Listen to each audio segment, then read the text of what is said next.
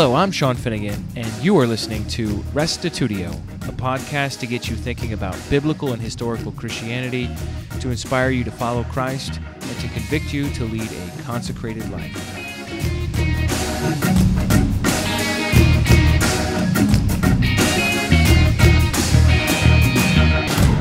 Back in interview 11, Joe Martin talked about how he was soon to step down from his leadership position at the Church of God General Conference. In this episode, you'll hear from Seth Ross, who has taken up the mantle and who casts his vision for the future. You'll learn about his background, his 20 years pastoring a church in Ohio, and how he came to be the executive director. What I found particularly refreshing about Ross's outlook is how non sectarian he is. Rather than looking at the Church of God as a denomination to be protected from hostile secularists on the one hand and heresy hunting evangelicals on the other, he sees his role as a cheerleader and a facilitator not only for his network of churches, but also individuals far and wide who are studying the Bible and coming to discover God's identity, the kingdom gospel, conditional immortality, and believer's baptism. Whether you are a member of the Church of God or not, this interview should get you excited about the future of what God's doing in the world in our own time. Here now is interview 16 Church of God Vision with Seth Ross. Welcome, Seth, to Restitutio. Hey, it's good to be here. I feel honored to be asked. Let's start by getting a little bit of your background. What was it like for you growing up? I know your dad had been a pastor and your grandfather had been a pastor. So what what is what is it like to be Seth Ross growing up in the Church of God? I think my dad worked actually really hard at making it as normal as it could be. Looking back, we really had a pretty broad experience in terms of I know, a lot of people that grow up in small church denominations are pretty sheltered, but I didn't ever feel like that. Dad traveled pretty extensively visited a lot of different churches. In fact, in terms of ministry, because both of my grandfathers had been pastors, and dad was a pastor, and his brother was a pastor. You're predestined. Yeah, yeah, yeah. So he actually pushed me in another direction. So when I graduated from high school, uh, he pushed me to pursue other things if I wanted to do that. So I actually went to school right away to study biomedical engineering and uh, play some college football and then it was that experience that I decided that ministry was more uh, in line with what I wanted to do with my life. So, and, and I think that was my dad's ultimate goal was that if I was going to choose it, it wasn't out of default, but it was out of you know calling or choice. One of the stories that I always tell, I would play Division three football on a team where we had an All American linebacker on our team, and it was an experience. I knew that I wanted to do it. If I didn't do it, I'd always wonder if I could have. And uh, we made the playoffs that particular year, 1989. So this is a long time ago. And uh, it was November. It was Central Iowa. It was cold. So we're practicing for our first round of the playoffs. And uh, the coach, Hall of Fame coach, kicks this All American linebacker off the field for lack of hustle. Problem was, it was the wrong player. So he comes back the next play, steam coming out of his ears, and who gets the ball but me? I was a tailback. So we sweep out to the left, and uh, he was way over pursuing. I knew he was going to miss. I planted my feet to cut inside, and I slipped on the frozen turf. He planted me six feet back, six feet under, broke my face mask, and I thought, maybe I should be a pastor at that point. So anyway, it was during that year that I that I had made the decision to go to college and really pursue ministry. I remember going back to my high school and talking to my algebra teacher and telling her what I was doing and the shift that I was taking. And she looked at me and shook her head and she said, Oh, Seth, such wasted potential. Oh, so that's how people sometimes from the outside view ministry. Yeah. But uh, it's just been a really rewarding experience. So you would say it has been rewarding? yeah, absolutely. Yeah, no, I don't feel like it's been wasted at all. Awesome. Let's talk a bit about your time at North Hills. How long were you there for?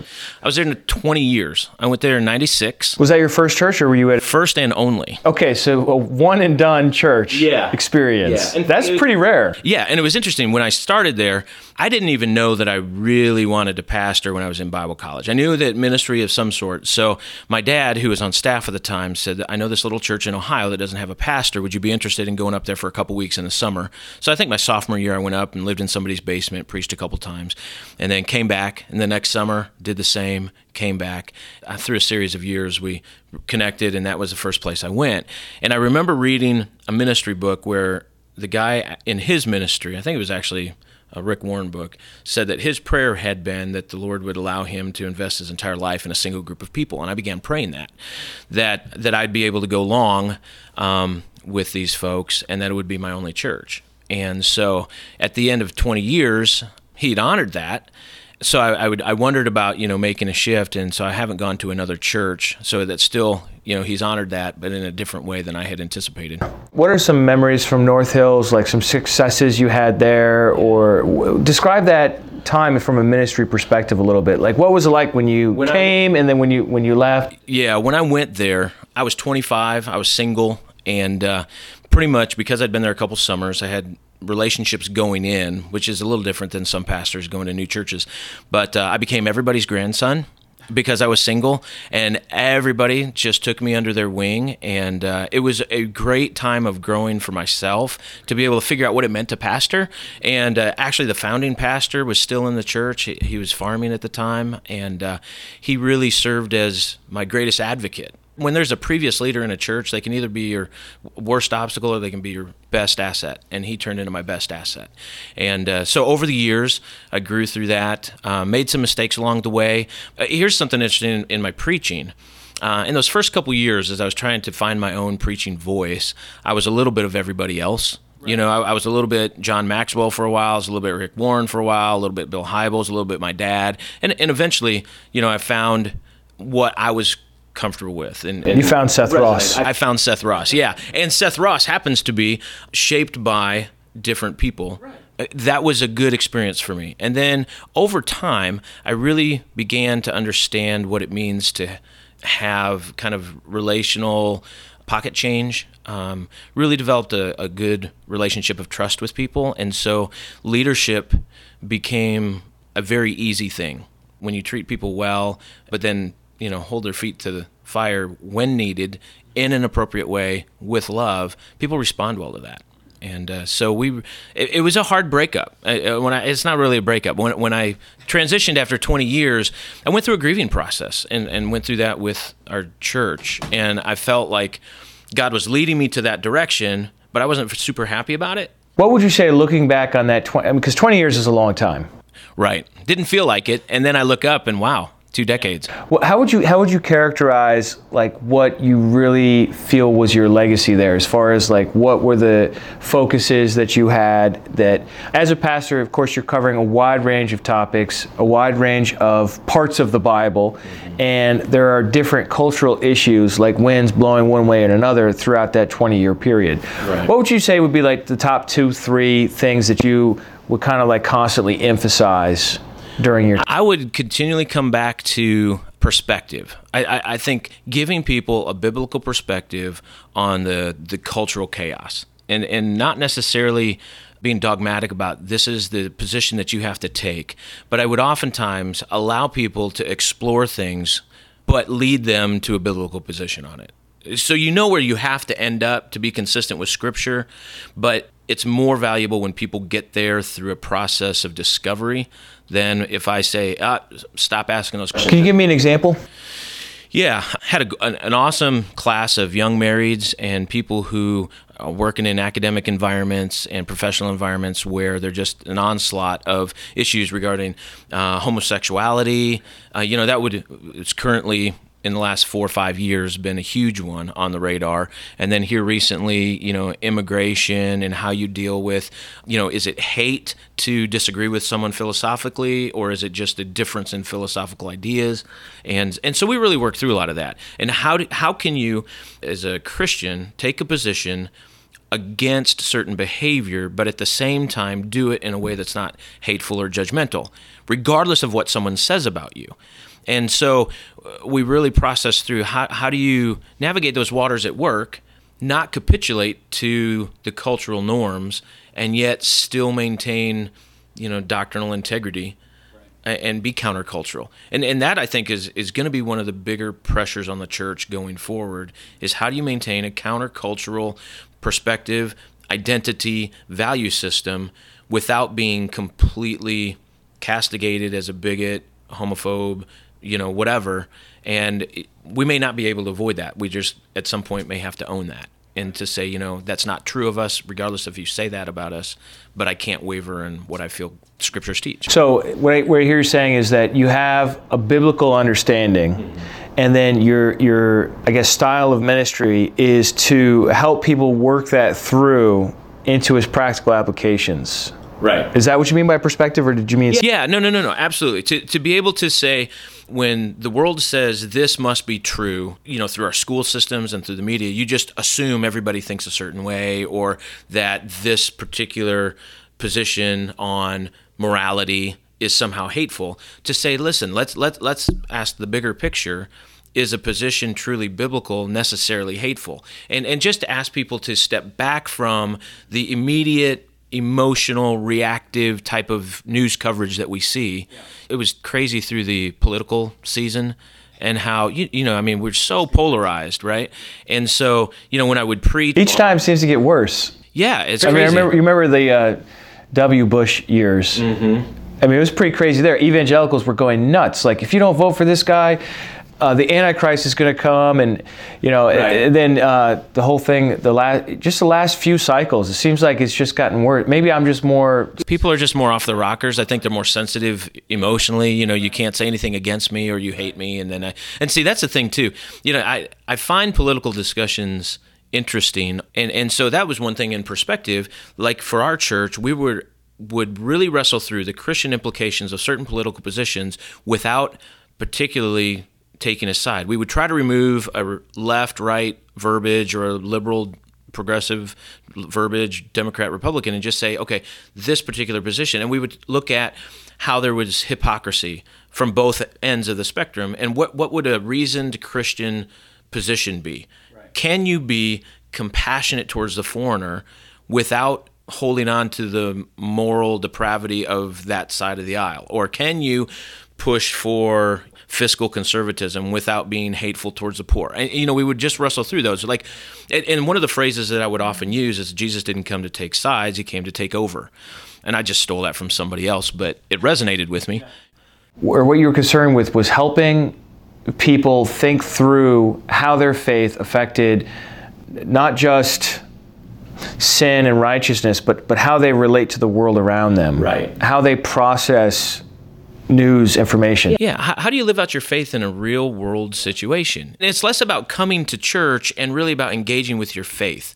And church is like the home base. We really talked a lot about, you know, this is like the refresher for what you're going out into, rather than this is the event that you come to be entertained by. And, uh, you know, we really work to make it for lack of a better word, entertaining. In other words, we wanted to hold people's attention through our service, but we wanted to present information from a biblical information in a way that would cause people to go away asking questions to say, okay, I got to reason through how this works on Monday or Tuesday, or when I take my kids to martial arts, or when I go into the office and they have that staff meeting, or when I'm into the school and my friends on the playground say, and, and to really talk about, rather than just going to church, how do you live out your faith in a way that engages people not necessarily to cloister ourselves away into small Christian conclaves where we don't have any interaction, but how would we, in a Jesus way, engage with a culture that doesn't agree with us in a way that potentially moves people closer towards Jesus. Right, right, right. Yeah. So always like having an evangelistic aim in mind yeah. with how we engage the culture, with how we live out our faith authentically. Right. And and to avoid being a caricature of evangelicalism or a Christian or a church to not be painted with a simple brush by other people, but for people to say, huh, you guys are a little bit different.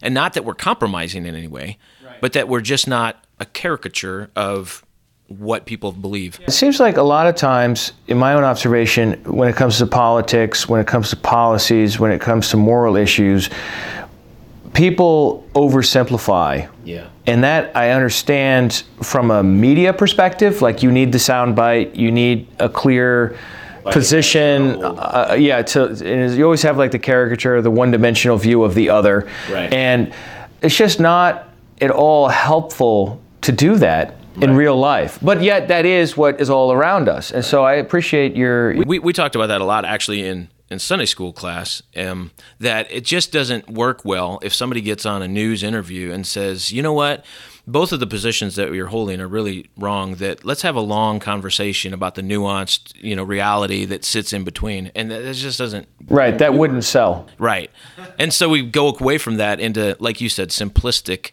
answers, and it's just not helpful to anyone. Uh, well, let's talk about your uh, decision to pursue a position at the Church of God and the Atlanta Bible College. How did that first come on your radar? Was that something that you have been thinking of for the last 20 years? Like, oh, maybe someday I'll go down there and uh, take over from Dr. Joe Martin and uh, sit in the big chair? Or was it like just out of nowhere for you? Like, what was the. It, it was a process coming, but not something that I pursued. In fact, you know, for a while, last couple years, Joe and contemplating retirement would say from time to time, "Hey Seth, would you ever think about no?" you know, "Hey, would you consider?" Uh-uh. And and I just I wasn't interested in that because I just didn't feel released from where I was. I felt like God had more for me to do in our church, and especially in light of my prayer to be invested in a single group of people for you know the duration.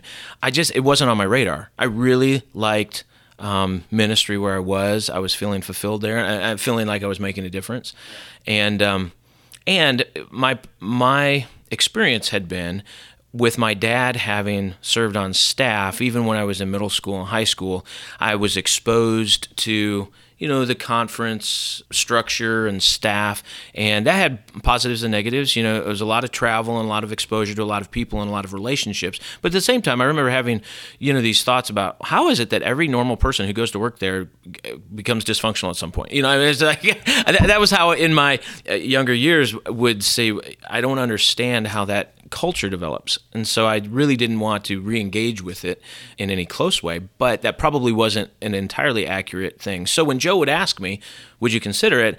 it was a lot of no. And, um, and I would even talk to my dad, you know, um, about that possibility. He was always intrigued by it for me, but I, I wasn't convinced that that's where I needed to be and then things began to change. So what what led to some changes developing?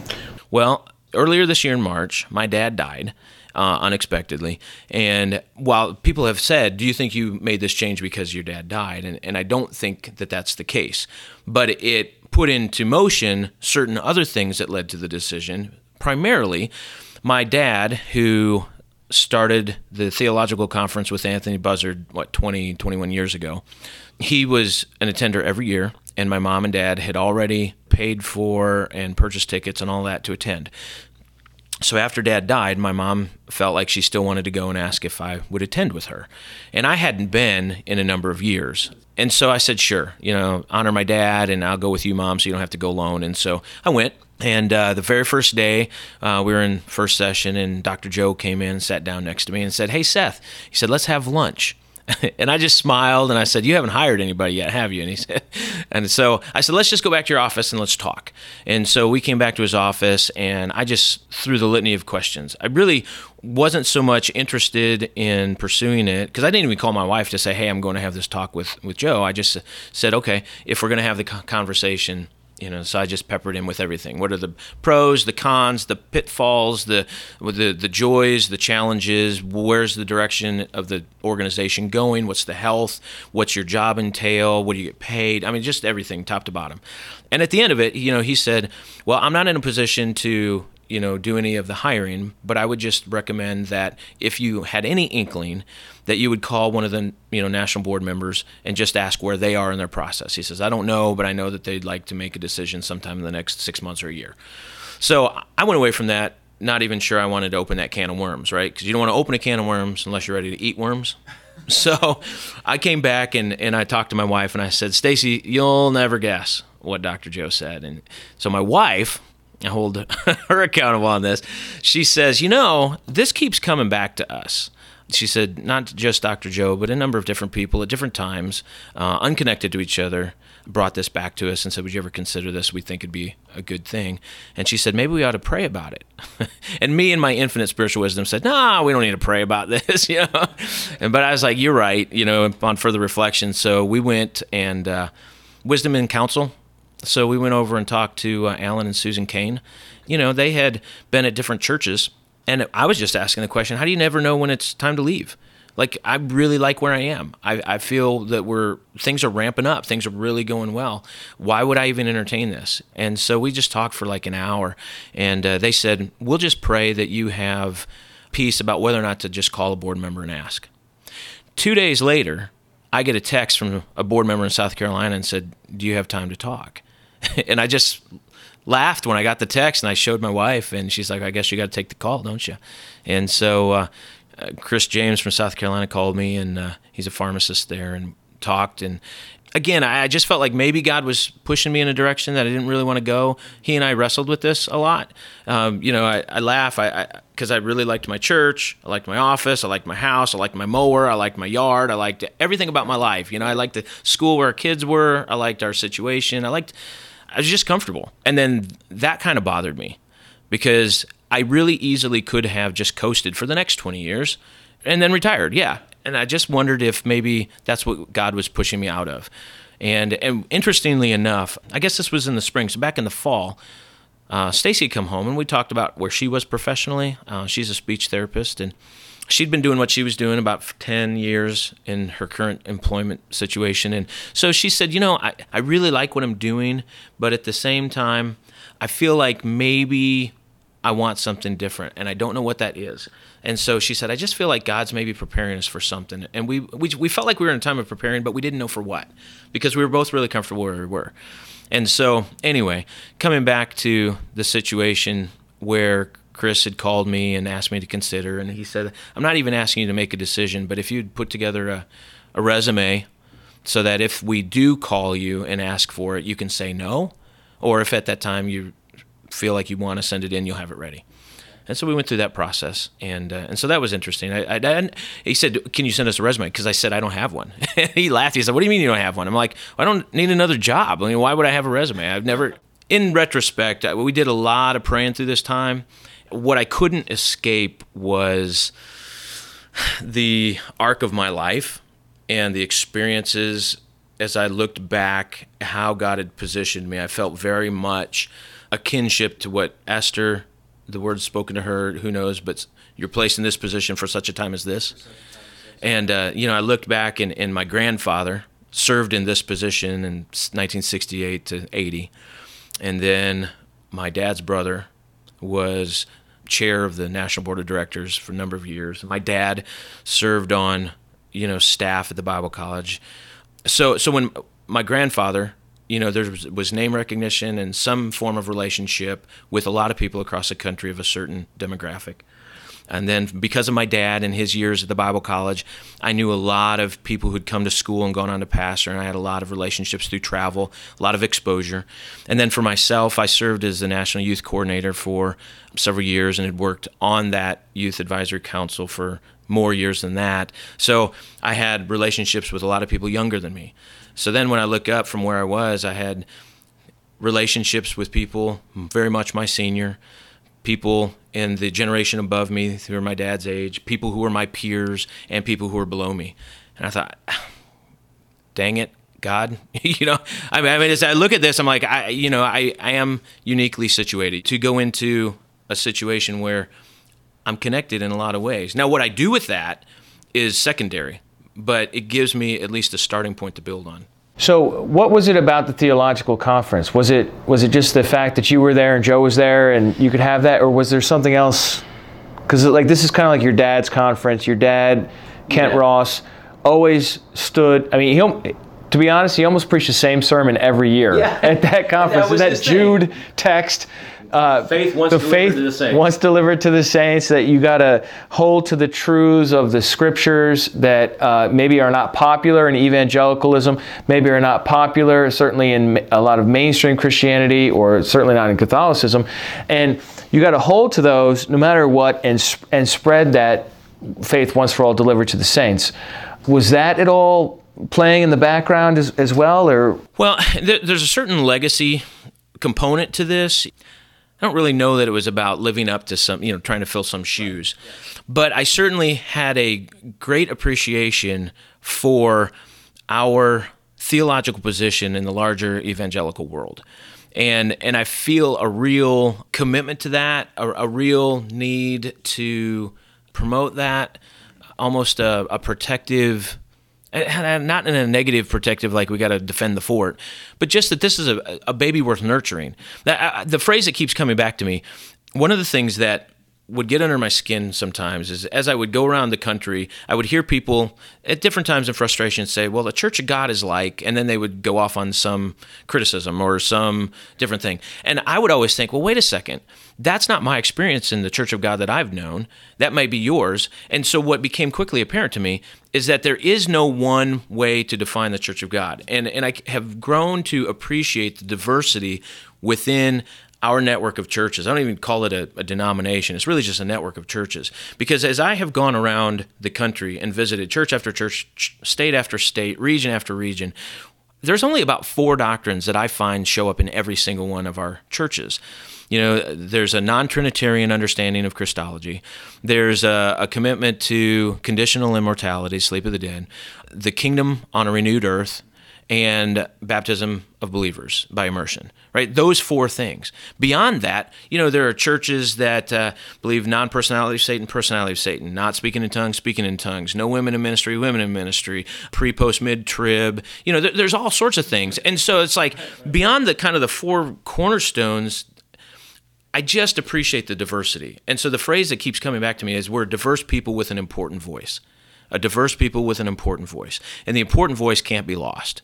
And so, if anything, uh, growing up, I've seen different churches kind of bicker with one another over these other things, even though they agree on the four things that most of evangelicalism kind of thumbs their nose at. Yeah. I'm like, can we not get over some of these other things? Because the voice that we have can't go away it has such an important voice that even other people are coming to it despite our own internal squabbles. So let's get over ourselves, really cooperate, and there's a whole plethora of people out there looking for what many of our people have taken for granted over the years. And that was another thing I guess that the theological conference has always highlighted for me yeah, that there are people everywhere desperate for what we just take for granted. Right. And I'm like, well that's just crazy. Yeah, and the faith stories uh, was that when Kegan Chandler shared? Yeah. yeah, I mean that was so incredible. His story about, uh, and I've interviewed him on this uh, podcast before, how he tried to prove the Trinity, and in the course of trying to prove that, he started questioning it right. and came to research his way out of it. Mm-hmm. So, and, and there were there were a couple of other really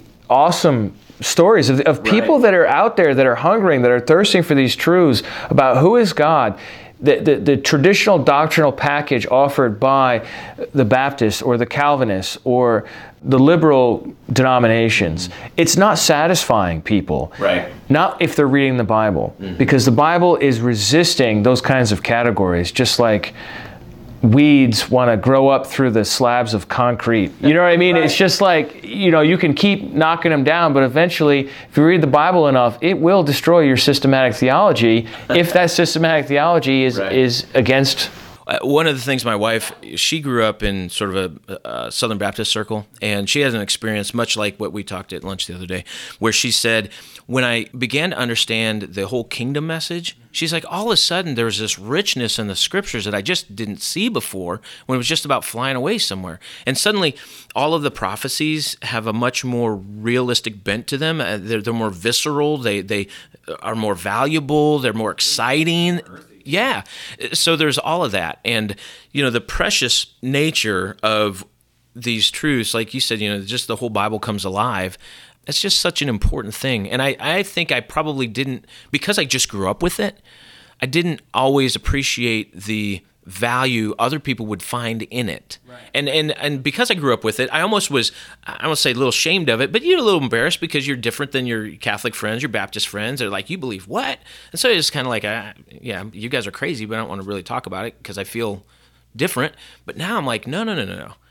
What I have makes sense, and you know, I always tell people at our church as they come to this, I said, you need to be careful. Jesus will ruin your life. you know, when you really understand a lot of what he teaches and the truth about him, it'll ruin your experience of going to other churches. And people that have come from other backgrounds now, they, they go other places and they're like, yeah, it just misses something. Yeah, you know, you remind me of the part where Jesus says, if they've called the master of the house Beelzebul, what are they going to do to you? You know, like, you're, and he says, a servant is not greater than his master. Mm-hmm. It's almost like Jesus is saying, You think you're better than me? You think you can do Christianity better than I did Christianity? Look, there's no way that any of us can do it better than Jesus. He literally did it perfectly. so, and what was his life like? It was beset with conflict, with Yeah. criticism, with name calling. Beelzebul is calling him a name Right. of a demon. Right. And so this is part of, if we're going to be authentic to Jesus, this is part of what sh- we should expect. And we should almost question the other way. If everyone we're accepts us, everybody loves us, the culture says, oh, this church is so great.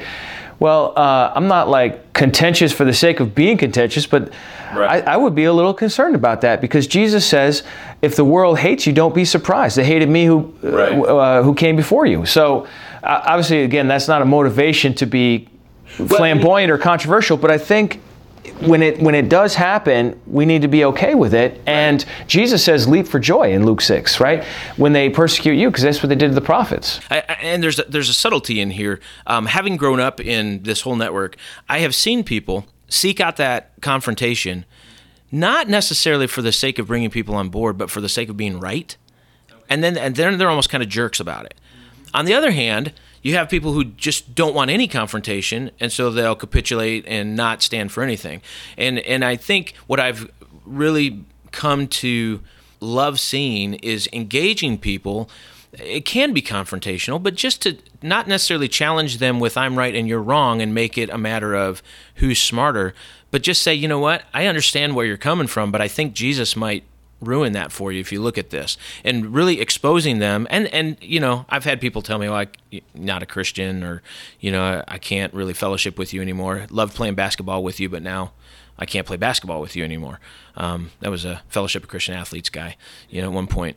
And, and and it's sad that people get there but i do think a lot of people when exposed to the scripture it just rips the lid off for a lot of them and it's such a what I love is seeing people discover it and, and just to walk with them. And, and even in our church, we've had people in Bible studies that totally disagreed with us because they came from other churches, but, you know, either their aunt or somebody invited them and they liked us because we are friendly. But then over time, you know, a couple weeks, couple months, you know, even over a couple years, they've finally come to the point where, like, you know, when I first started here, I really disagreed with you guys because it wasn't what I was taught, but I can't disagree anymore.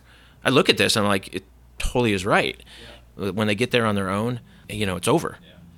You can't go back. I just had a really awesome experience yesterday in the classroom here. Uh, te- I'm teaching a uh, evangelism class in the mornings, and uh, there's a, a young guy that came in from the local area here, and he had no idea about the kingdom.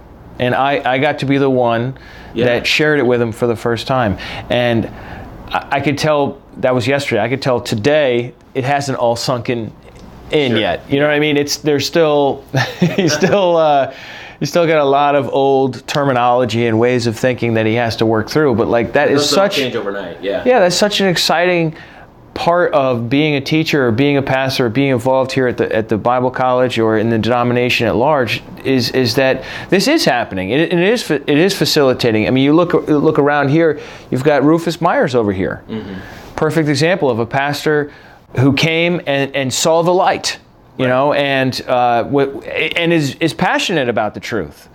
Or uh, any number of other folks that I that I've encountered, even even my own group story, how, how we came to see through through a book from Anthony Buzzard that one of our ministers read that ended up talking to my dad and some other men, and then they studied it and they're like, wow, this really is in Scripture. Well, uh, how do you get an Anthony Buzzard writing books like that? Well, he needs he needs to work a job, he needs to survive. How did that happen? Well, the Church of God said, hey, work here Yeah. do this. Yeah. I mean, if he's off t- teaching English somewhere, would that have ever happened? Right. Would I be, you know, I mean, it's Yeah. crazy to think about, but like, I, I think the Church of God has a legacy uh, that, as far as I understand it, uh, coming in from kind of an external perspective, is grounded in a passion for understanding God's book. And that's what I see like in the 1800s Right. w- with these founders and you know Benjamin Wilson, Joseph Marshall, all these guys. And it's, it's just like, what does the book say? And they rediscover that Christ is coming back. And like, he's coming back. what Yeah. the what? How does that? How does that? You know, and then you get the kingdom, and then they discover Jesus' identity apart from the Father. You know, I mean, these things. i i it's it's something that should be exciting to us, and I totally get that. Growing up with it, you're just like, yeah, I know that. Yeah. I mean, that's all of our default. Right. But exciting to hear how that has shifted for you over the over the years, being a kid and then going into the ministry, and then you know taking this next step to more of instead of a captain of a ship, the admiral of the fleet, right? yeah. Where you're where you're coordinating multiple. I see myself really as, as sort of an air traffic controller now. Like, I don't need to be piloting every plane, but if I can help people, if we become a launch pad, I want to be a cheerleader for other groups that are not even necessarily official parts of the Church of God, you know. But if we can be advocates for what God is doing through other groups of people, we want to do that. You know, one of the things that we bring to the table is organizational longevity and stability. You know, we've been around a long time, and we haven't always, you know, stewarded it to the fullest extent. But that's one of the things that I want to begin doing now in this new position is to really use and leverage the stability that we've had to give other people a platform to launch whatever God is doing in them.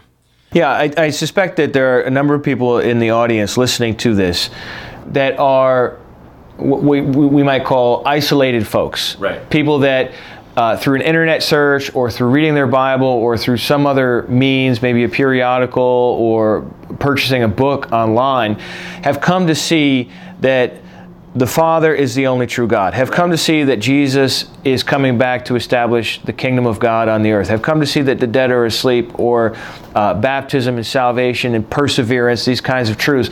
And maybe they don't want to move, maybe they do want to move. What would you say to these folks?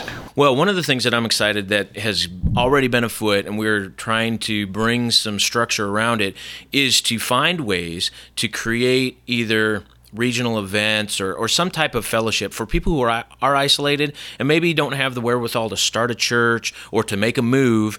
But how do we, through technology or through you know just the mobility that we have to go places visit people to really encourage and connect people because there's there's nothing that can replace face-to-face conversation. And so um, you know we've got some people on our staff that are working with isolated people that if they want to send us you know their information that we can regularly stay in contact with them obviously they're in contact uh, through your podcast. And the more bridges that we can build it's really not about necessarily getting more members into a particular conference, but how do we get people connected to each other so that there's a certain amount of mutual edification, a certain amount of common encouragement, so that these people who are finding the value in this understanding of Scripture but feel isolated from other people around them who may not be willing to make the jump, how do we get them connected in a way that they're relationally in a body of some type. I, and I don't know what, that's going to look like. So whether we begin to do just even one of the colleges that I attended a long time ago, I get stuff from their alumni association that says, "Hey, on this particular weekend, we're hosting a open house at some hotel, something or other."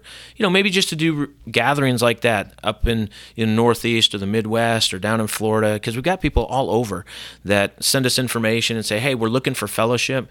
April, um, we're going out to one of our churches in LA, and there's about 60 families in the LA area that are looking for fellowship and maybe it's too far to drive every sunday an hour and a half across the valley but we're going to have anthony on april 30th at our pomona church invite everybody out there and just talk about you know how do we um, maybe connect through reg- you know bible studies throughout the city uh, or whatever that's going to look like i don't know i'm just praying about what that's going to transpire Would you say then that somebody should get in touch with Robin Todd or get in touch with the Yeah. conference here? Yeah, Or what's the best way to do that? If somebody's the best way would be to somebody wants to act on it right now, what would they do? Right. Go to coggc.org. And this afternoon, we'll get a link up to uh, email information. It'll go straight to Robin Todd, who is coordinating all of our what we just call scattered brethren, uh, people, isolated members, you know, even if there's not members, just people looking to connect uh, because we want to capitalize on the people that have needs and we want to help them,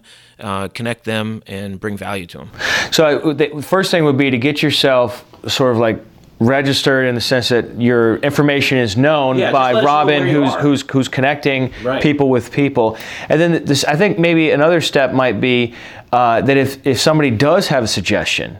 of give it to us. yeah, of like having a get together, when to do it, where to do it. Maybe they know other folks in their region, but not maybe close enough to have a Sunday meeting or something like Yeah, that. absolutely. That uh, they could they could kind of generate some suggestions and almost like sort of like crowdsource this Right. coalescing around the, these truths of, of Scripture. Yeah, and even if somebody has like some contacts or they know something, but they don't really want to organize anything, let us come alongside and provide some administrative muscle, and we'll, we'll just make something happen for people so they can get together. You know, if we can facilitate that, we'd love to do it. How many years old is the um, Church of God General Conference The conference Offici- officially? officially, well, you know, uh, the beginnings were 1881 Philadelphia, and then it's had several iterations. But I mean, those were some of the original gatherings of people. And what's so interesting is they were gathering to create a conference, and one of the beliefs many of them had is they didn't think conferences were a thing to be had. So it was this real conundrum that they had to wrestle through. for like the General Conference meeting, what year are they on for that? Oh gosh, we just had the 75th a couple years ago. So you're the- in- come, approaching a century of organizational stability. Yes, absolutely. So we're coming up on So That's that's significant. right. What I really appreciate about this is that it transcends any particular personality or individual. Right. It's not the cult of personality. It's not a charismatic leader at the center of it. This is a group of people that have the same core beliefs and that have worked together over decades and decades and decades and uh, you know starting out in the in the 19th century lasting through all the 20th century now we're in the 21st century so this is really the third century of Right. this this group if you really look at it like that uh, working together which is pretty cool because my group is so young Yeah. yeah. Yeah. in comparison. And, and and it's pretty amazing that we continue to, to thrive in this because essentially at its core you have people who are willing to go countercultural and disagree with everybody around them and then come into voluntary fellowship where they're going to get along with people when they're the very personalities that are willing to not get along with people Right. you know so the fact that we've been able to work together for so long uh, is pretty amazing in itself if say for example biblical unitarianism is true uh, that the father of jesus is the only true god and that jesus is his son jesus is the messiah but jesus is not god Right. uh, on the level of the father and all that uh, with the spirit so let's let's just take that one truth by itself for a moment if that's who god is Right. then of course if there are people open to pursuing truth all around the world, we should expect that God would work with them independent of any particular group, any particular organization, to lead them to these truths. right And since I've been a- part of this movement, which is really what I think of it as, uh, from a more uh, from a large scale perspective here, uh, I have seen that. I've seen that in little individual cases. Every year I go to the theological conference, Right. and I see it sometimes in these big ways where Dan Gill, this random pastor from a oneness Pentecostal background in Tennessee, his whole group changes their, their beliefs and they get on board. I see it with this Asian group, the Christian Disciples Church, 3,000 of them all around the world. right In all these Asian countries where the Church of God, where Living Hope, where other groups that I'm aware of don't have any contacts. Well, guess what? God's working over there too.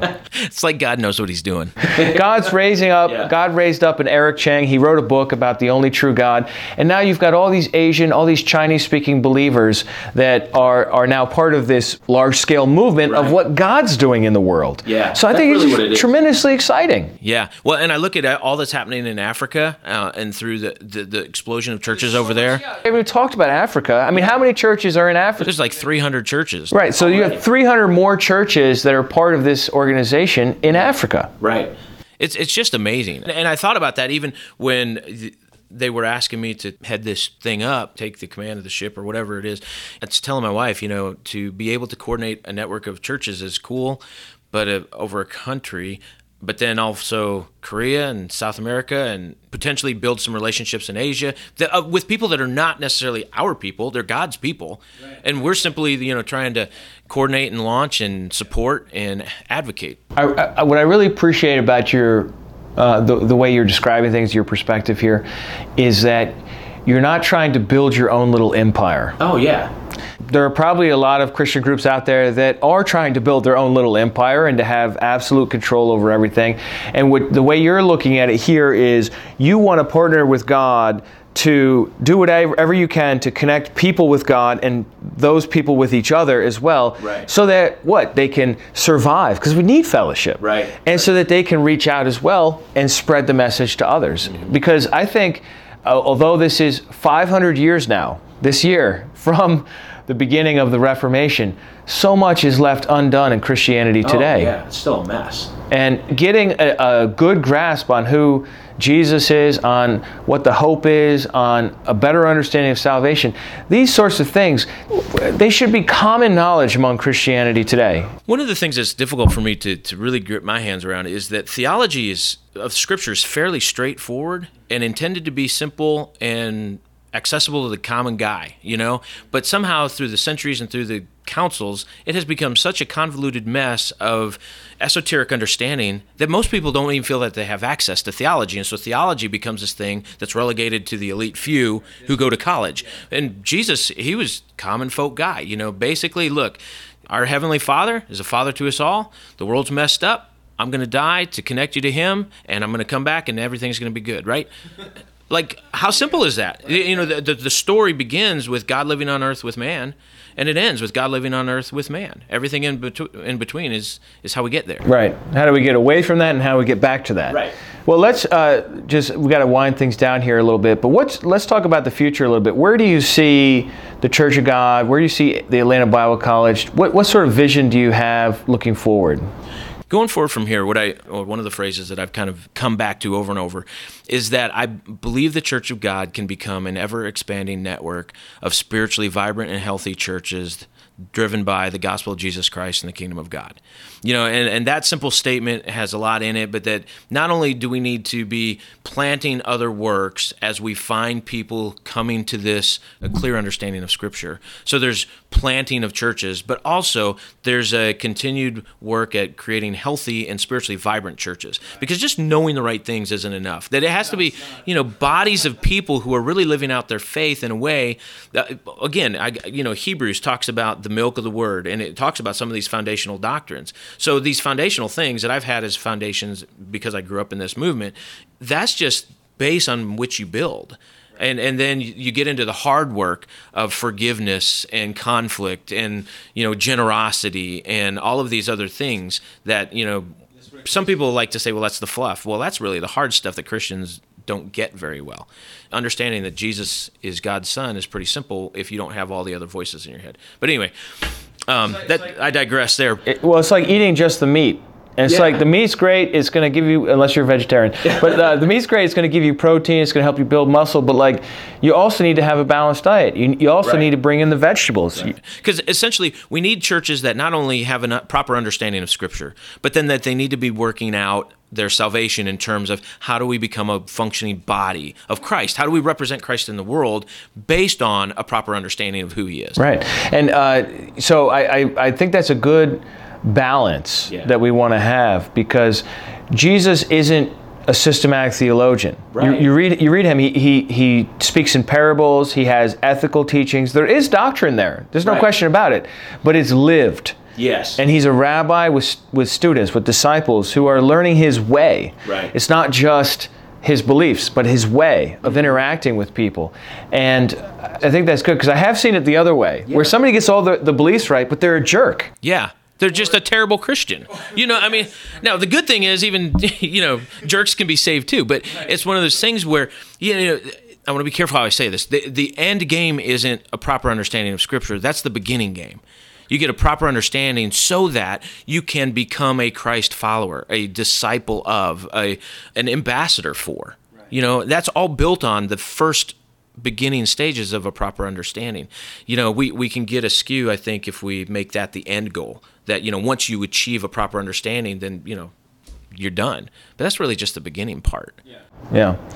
And, uh, you know, life is complicated, and we, we need to have people to lean on to help us get through hard times. I go through hard times. Everybody goes through hard times. We go through good times. Right. And when that happens, uh, we want somebody to rejoice with us, you know, and uh, so I think this is uh, this is this is a really helpful way of looking at it. And that's one of the reasons that I'm I'm anxious and I'm excited about connecting with people who are not even traditionally part of the Church of God because there's such a larger community of people who share these common understandings. Like parties are always more fun with more people, right? Yeah. So let's just bring a lot of people to the party and uh, it'll be a good time. Well, actually, that's the that's the vision of the kingdom, isn't it? Isaiah yeah. 25. There's uh, there's this big banquet with the rich meats and the fine wines, and you've got uh, everybody rejoicing. This is our God. He's saved us, and he's he's destroyed death, and he's wiped away our tears. I mean, that's the vision that Jesus or Jesus talks about eating at the at table with Abraham, Isaac, and Jacob. You know, there's right, this right, right. idea of, of the kingdom as a party. Yeah. And you really get that sense in the Gospel of Luke. But I think that's uh, something we can do in anticipation of what's coming. We can get together with each other and help each other through life you know, as, as, the people of God. You know, I think that can be itself a testimony right. to um, what God's doing. So, well, thanks so much for taking some time out. Uh, I appreciate being asked. If any of your listeners just want to connect, yeah. well, they can certainly email me directly at sethross at gmail.com and uh, you know I'd take all that right here at my desk and uh, be happy to get them in contact with people in their area, give them access to other resources, and uh, become friends. If you were to recommend to somebody, let's say somebody lives in uh, Wyoming, right? Are there people in Wyoming? Well, we have people in Wyoming, even though there's not a lot of people. Oh, there are from okay. But you know, um, it, Let, us say somebody yeah. lives out in uh, okay. a state where they're they're just they're not aware of a lot of other, right. and uh, they wanted to come to one event. Uh, what would you recommend them to come to? Would you say Christian Workers Seminar, Theological Conference, General Conference? Would it be some other event? Like what? What would you have them travel to where they could meet other believers? I think at some point Christian Workers Seminar, which happens in the Gatlinburg Pigeon Forge area, is a great chance to connect with other people who are like minded if you're looking for fellowship as a primary goal. That's in Tennessee, right? And if someone were interested more in the theological exercise that comes with fellowship, you know, people to connect with at a, at a more intellectual level, then the theological conference in May would be a place to get connected. And I would, I would. That's near Atlanta. Yeah, that's in the Atlanta area. And I would encourage people not to just stay with one, but that they because because we have different groups of people attend both of those events. Yeah, and so I think there's a lot of things. Uh, and we would be interested in creating regional events too. There are state conferences that happen in the spring and the fall around the country. All right. Well, I'll put links to yeah. both of those events, Christian Workers Seminar, uh, for folks that are more interested in the fellowship aspect than the nerdy theological aspect, and then uh, the Theo conference for my fellow nerds out there. And I will personally be at both of those events, and so if anybody shows up, you know, seek me out. I'd love to love to meet you. All right, cool. Well, thanks for taking the time today. I just wanted to let you know about a few items that are in the show notes for this episode. First of all, Christian Worker Seminar, which Seth mentioned, is coming up very soon, April 23rd to the 28th in Pigeon Forge, Tennessee. You can get more information about that at coggc.org. Also, registration is open for the Theological Conference in Hampton, Georgia, which is for May 18th to the 21st, an event I plan on attending and speaking at. My title is going to be a Restorationist Manifesto. So if that intrigues you, or not, please come on down to the Theological Conference and you can get more information about that at theologicalconference.org. Also, if you want to get in contact with Robin Todd, he has an excellent website that partners with the Church of God to connect people to people so that they can get together and they've even had a church plant or two so far, and that is scatteredbrethren.org and just get yourself listed there. And Robin will be able to tell you if he knows other people in your area that are interested in getting contacted about fellowship. For more information about Eric Chang and the Christian Disciples Church, you can head on over to ChristianDisciplesChurch.org and find out more about them, especially if you're listening to this from an Asian country. I know they're very active in certain Asian countries, Australia, and also Canada in Toronto and Montreal. So check that out. And if you haven't yet listened to it, I recommend you check out interview 11 with Joe Martin, looking back on his service at the Atlanta Bible College. I hope this interview was helpful. Stay tuned next week for an interview with Matt Elton, where we talk about Romans chapter 9 and the question that Brian Allen had brought up a while back about whether or not a Torah observant Jew could be saved apart from Christ. So stay tuned for that next week. Thanks for listening. And remember, the truth has nothing to fear.